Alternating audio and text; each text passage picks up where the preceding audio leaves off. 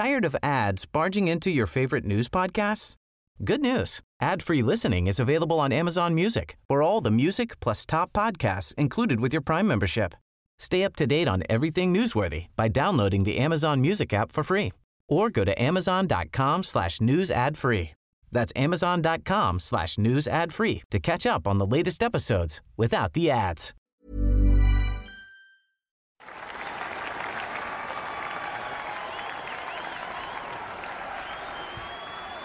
Chief Justice Roberts, President Carter, President Clinton, President Bush, President Obama, fellow Americans, and people of the world, thank you. It was the day so many Muslim Americans hoped, even prayed, they would never see. Together, we will determine the course of America and the world for many, many years to come. The man who for two years built a campaign on banning them from the country, registering their families and monitoring their places of worship, was now their president. We will reinforce old alliances and form new ones and unite the civilized world against radical Islamic terrorism, which we will eradicate completely from the face of the earth. He didn't waste a second. Within the first two weeks of office, Trump had signed 10 executive orders, including greenlighting the infamous wall on the Mexico border, putting his far right chief strategist, Steve Bannon, on the National Security Council, and of course, banning all travelers and refugees from seven Muslim countries. Or at least he tried. Together, we will make America strong again. We will make America wealthy again. We will make America proud again. We will make America safe again. And yes, together, we will make America great again. Thank you, God bless you, and God bless America. But nearly four months after the election, America remains bitterly divided.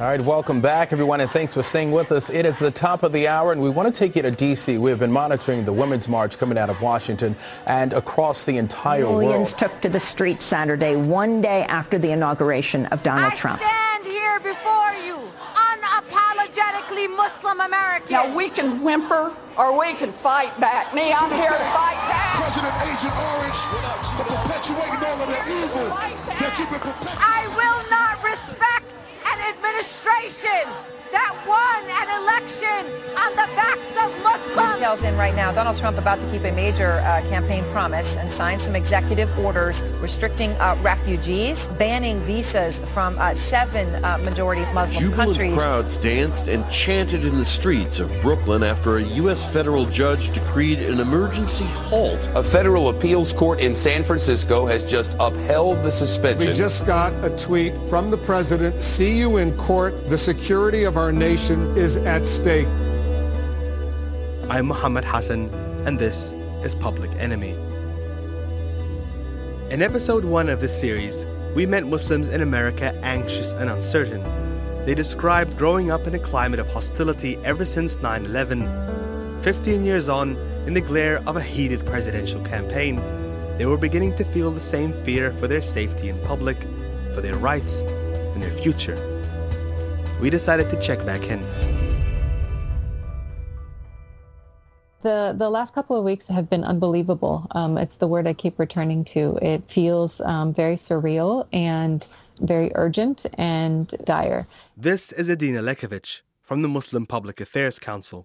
While we knew what uh, this administration was capable of, because they told us all along the campaign trail, the fact that they um, moved at such a uh, such a fast speed um, was surprising. Fortunately, um, the response by legal organizations like the ACLU and by everyday people rushing to um, airports, going on social media, being on uh, as many public places as we can imagine, um, pushing back against this, and the judiciary now also pushing back against this Muslim ban um, disguised as uh, selective countries that's also been uh, astounding. You know, I, when we last talked, I, I told you about a word that we made up in my house called crisertunity, the idea that there's an opportunity in every crisis. And I am astounded and also energized by the way that people have uh, met this moment uh, with like an astounding amount of compassion. It does feel like a crisis right now to you guys.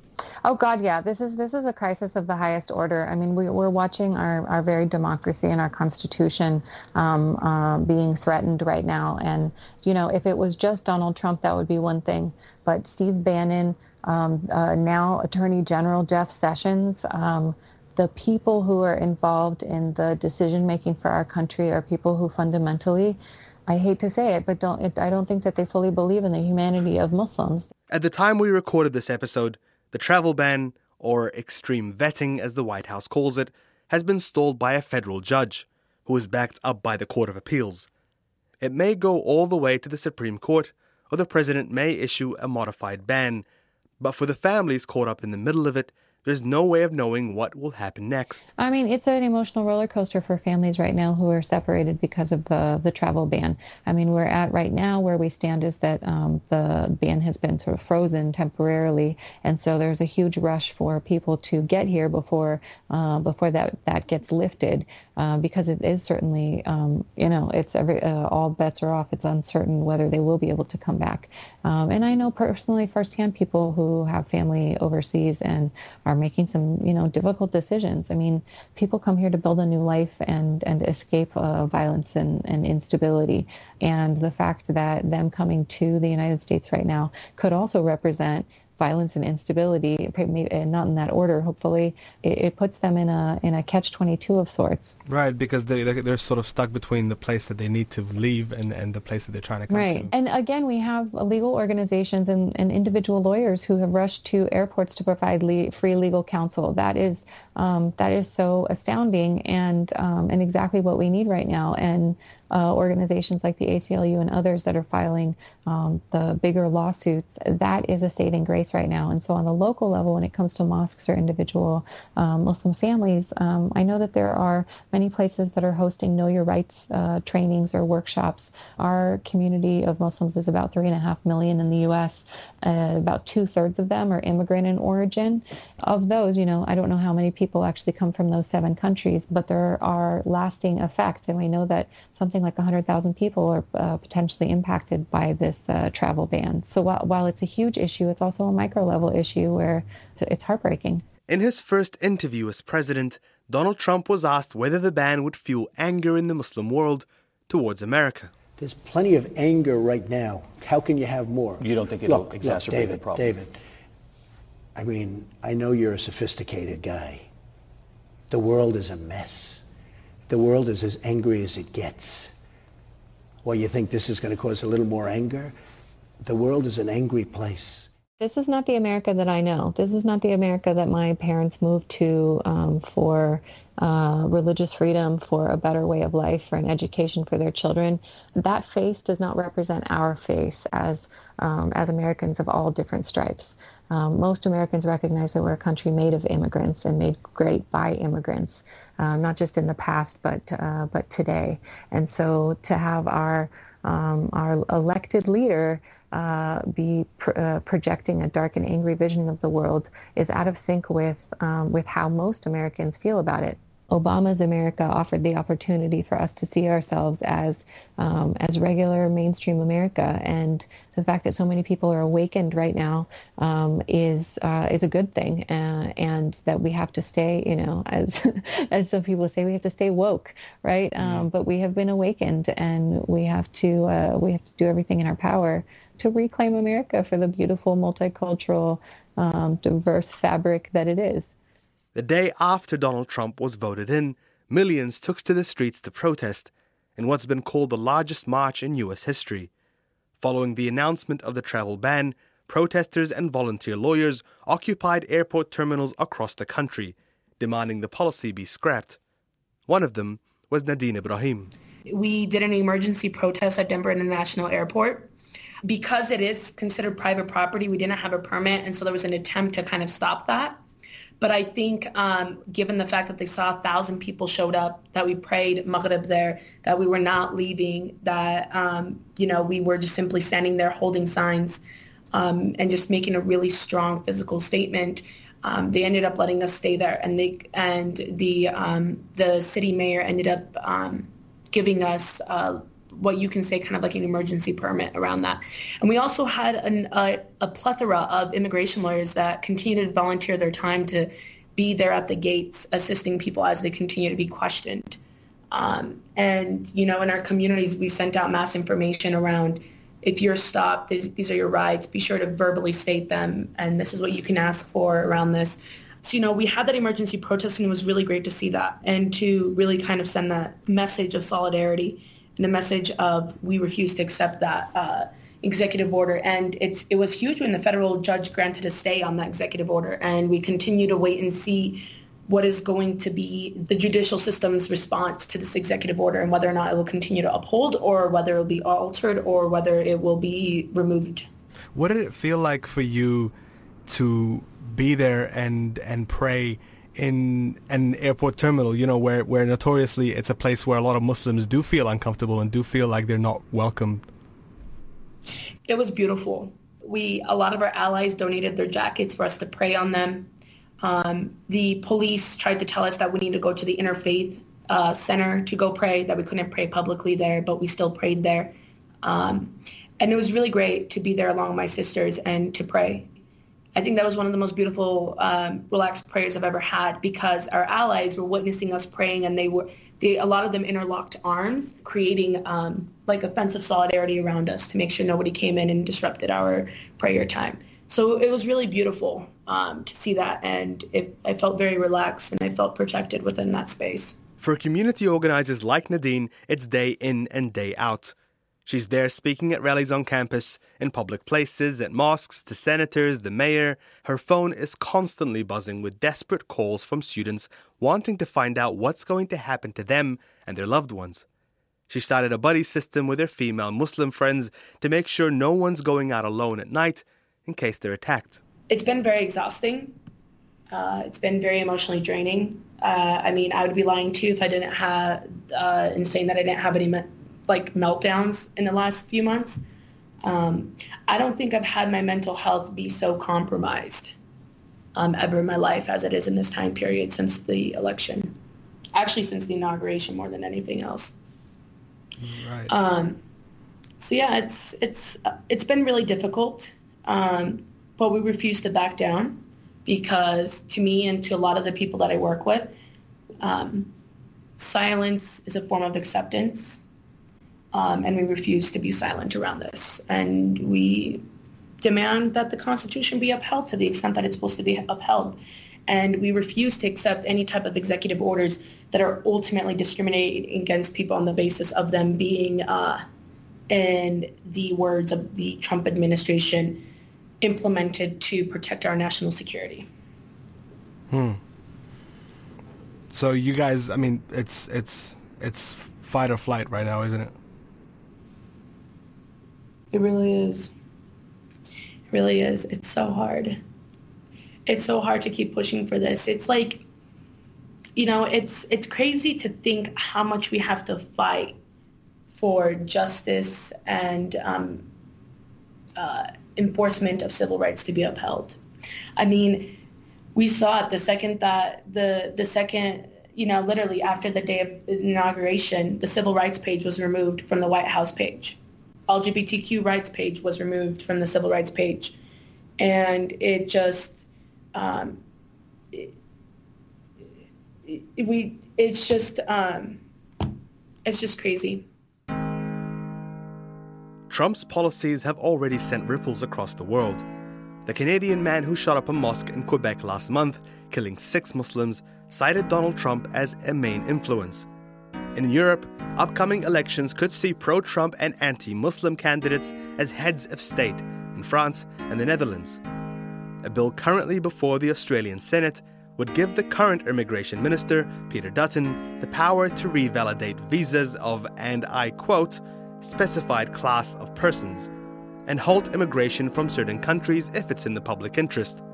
To put things in context, this is what he had to say in November about Lebanese Muslim migrants. If we're talking about a significant number of people within that community who are doing the wrong thing, uh, then clearly mistakes have been made in the past. And the reality is that Malcolm Fraser did make mistakes uh, in bringing some people in in the 1970s, and uh, we're seeing that today. And, and we need to be honest in having that discussion. The former immigration minister, now treasurer, Scott Morrison, said Trump's travel ban was proof the world was catching up to Australia's approach on border security.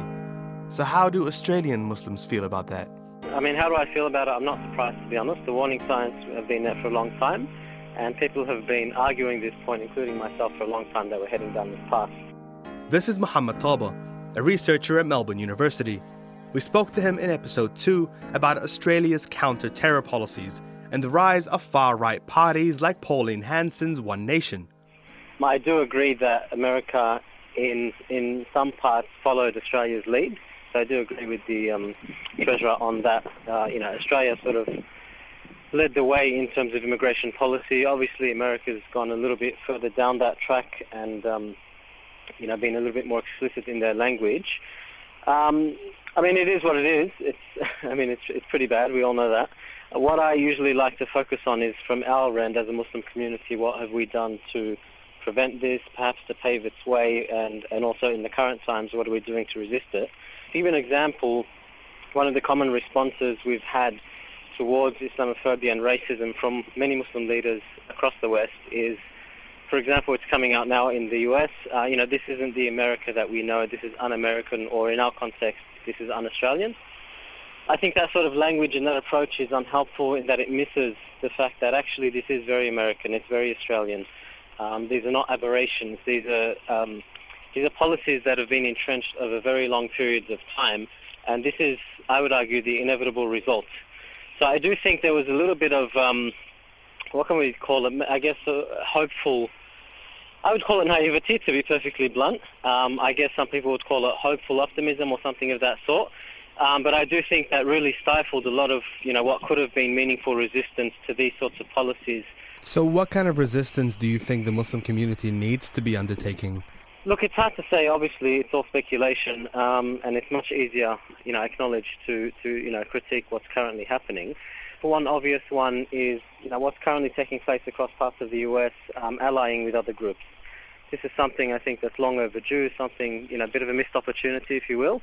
Um, many other groups have been through similar scenarios. They've worked out tactics, you know, plans, what works, what doesn't. Um, you know, they've also formed networks, increased their resources and so on. That's something that we, you know, really uh, lack in this Australian context. It's those networks the Muslim community might need sooner than they thought. In order to retain its place in government, Australia's leading Liberal Party struck a deal last week with One Nation. You know, the guys that want to ban Muslims and shut down mosques to support each other's candidates ahead of the upcoming state election in West Australia. And with the immigration bill worming its way through Parliament, it seems all but inevitable a travel ban is on its way. Absolutely. I mean, it, it's there in the bill. Um, it's simply a matter of whether, whether it gets passed or not. I, I, do think, I mean, we've got it in writing very similar to, to the US policy. Um, I don't see why it wouldn't go through, to be perfectly honest. Um, either, you know, perhaps watered down a little bit, but I don't see why a policy like that wouldn't go through either now or sometime in the near future. And what will it mean for the Muslim community in Australia? I mean, essentially, it would just increase the pressure. I don't want to pretend that it's going to, you know, um, I think for most of us, it's not a, going to be a big shock. You know, oh, we were living comfortably and then this ban came in. I think it will just, you know, um, turn up a few notches of the pressure that we've been facing for the past couple of decades. It will be very interesting to see what happens to people with dual citizenship, um, people travelling in and out of the country for various reasons, and also just, I guess, um, relatives visiting um, and so on. I mean, I these are really uncertain times. It is frightening, um, but I don't think it's surprising. Look, perhaps perhaps um, this is just the way that we're dealing with it is to, you know, accept that it's here and you know, that sort of a ban or proposal should be, you know, instigating really widespread panic, and I don't feel that it is that much, and I suspect that's just because we've gotten used to so much pressure and so much. I mean, we mentioned in the last episode that, you know, week after week we're just constantly facing um, new issues. So I think we've become accustomed to that a little bit, which is a bit frightening.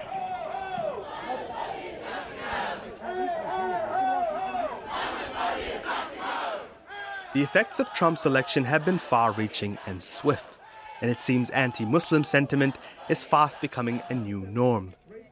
But what's also true is that more people are speaking out against Islamophobia now than ever before in America, Australia, and New Zealand. On a crisp Tuesday evening in Auckland, hundreds of people gathered in Aotea Square to do the same. You see, my parents at least had the courage to take this leap of faith and strive for something greater.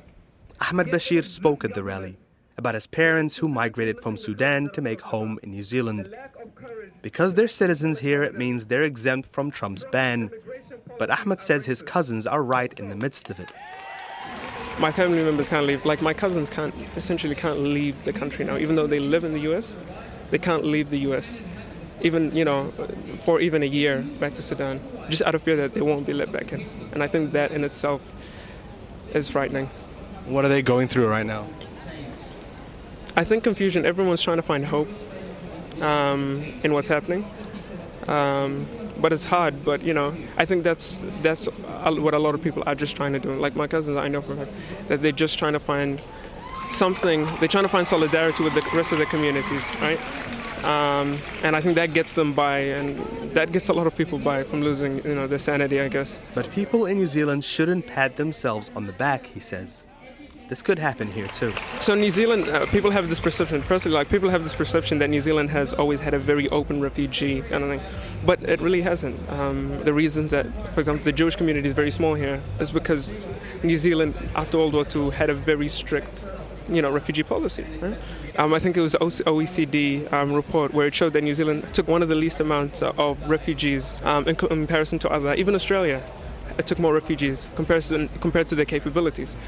So New Zealand is not actually in a great state. People are just have this perception that it is, which is even more dangerous than actually being aware of it. During the rally, three Trump supporters arrived and started shouting pretty horrible anti Muslim stuff, trying to disrupt the speeches. Then, these guys turned up.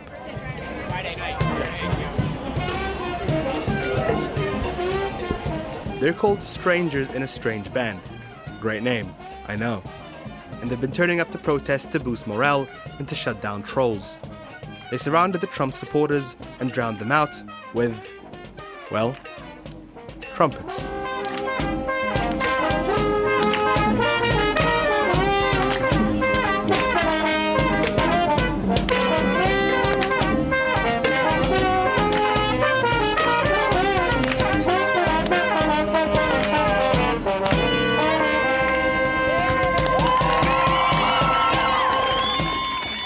This episode of Public Enemy was produced by me, Muhammad Hassan, for RNZ.